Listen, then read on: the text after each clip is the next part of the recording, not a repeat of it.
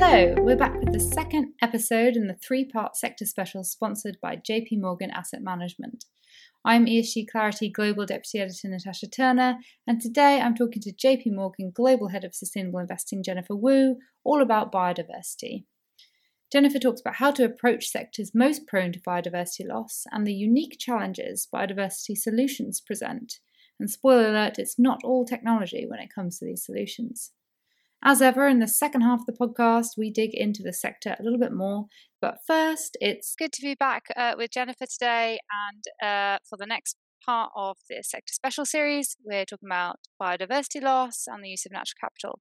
So what areas can investors be looking at in order to address issues with biodiversity loss? Great question. So I want to first start by talking about why biodiversity. I mean, biodiversity really support the human society, not only in the form of recreation, but also it's a critical source of raw material, food and water supply, air quality, as well as their ability to regulate the climate. So if I think about biodiversity, it is really about land, water, and species. We know that by looking at what's happened over the last many years, you know, how severely impacted biodiversity has been as a result of climate change.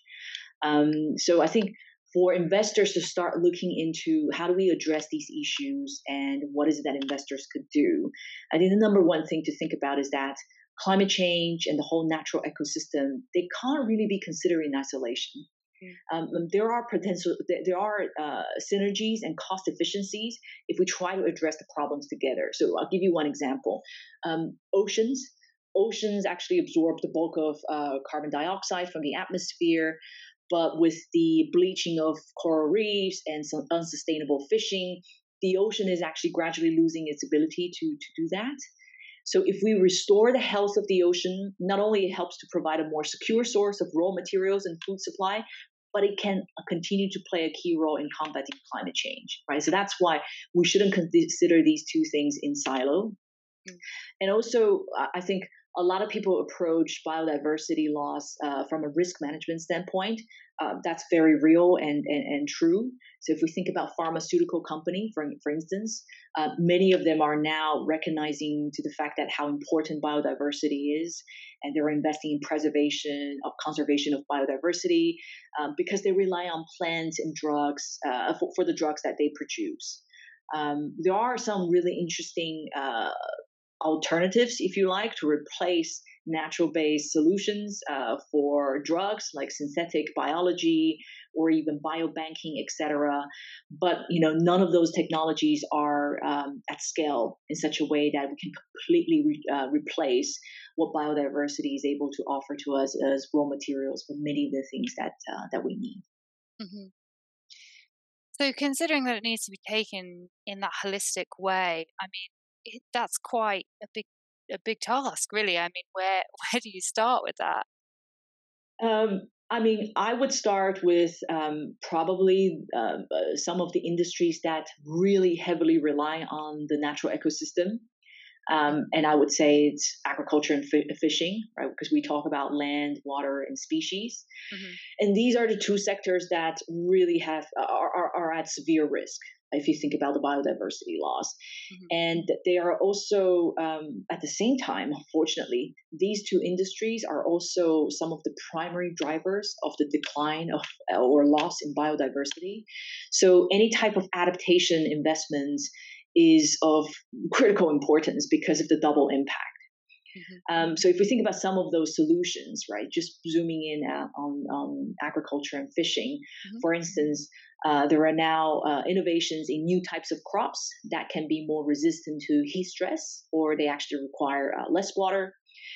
For example, we know that in Zimbabwe, there is now a new types of maize, so corn, that is used in drought areas, whereby the farmers can actually harvest about 600 kilograms more of maize per hectare, comparing to the conventional one. There are also new types of rice that's being used in India that can tolerate drought. So a lot of those innovations in that particular area, which is very exciting. Other types of technologies or solutions include things like precision agriculture and vertical farming. Not only they help to reduce greenhouse gas emissions, but if you think about vertical farming as an example, it actually allows us to produce food by using a lot less water, and they're actually less susceptible to climate disasters, right? So, these solutions can solve for both mitigation and adaptation. You also have investments into new technologies that allows us to do better monitoring, which will help to notify relevant people about upcoming temperature change, oxygen level in the water, so that we can take actions earlier. So we can take actions earlier to reduce the potential loss. I think this is something that people often overlook, but warning systems, technologies that can allow us to actually be better prepared is also equally important. But I think all in all, I would say when it comes to solutions, not necessarily only in agriculture and fishing, but many of the solutions, what you'll find is that they are able to not only help with mitigation, so reduce greenhouse gas emissions, but also, are able to help us better adapt to a warmer climate. Mm-hmm. And are there any characteristics of some of the solutions that you have just mentioned that are similar and therefore present their own kind of unique challenges? So, you've mentioned a lot of this sound like they're technology solutions, but maybe they're actually, it's quite a broad range and there aren't any things that you can draw together. But if there are, it'd be interesting just to hear about whether you're coming across the same kinds of problems or challenges or opportunities with those solutions. Yeah, so I think the one thing to say about biodiversity investment is that, and the solutions to consider is that it's very location specific. And it can be very highly context dependent. Mm-hmm. So, for instance, the solution for restoring coral reefs in Australia may not be the best solution and the only way for another region. Mm-hmm. And then also, when we don't consider climate mitigation and adaptation together, sometimes we may actually overestimate the benefits of certain mitigation efforts. So, for example, we know that one of the nature-based solutions to help reduce greenhouse gas emission is afforestation, right? So grow more trees.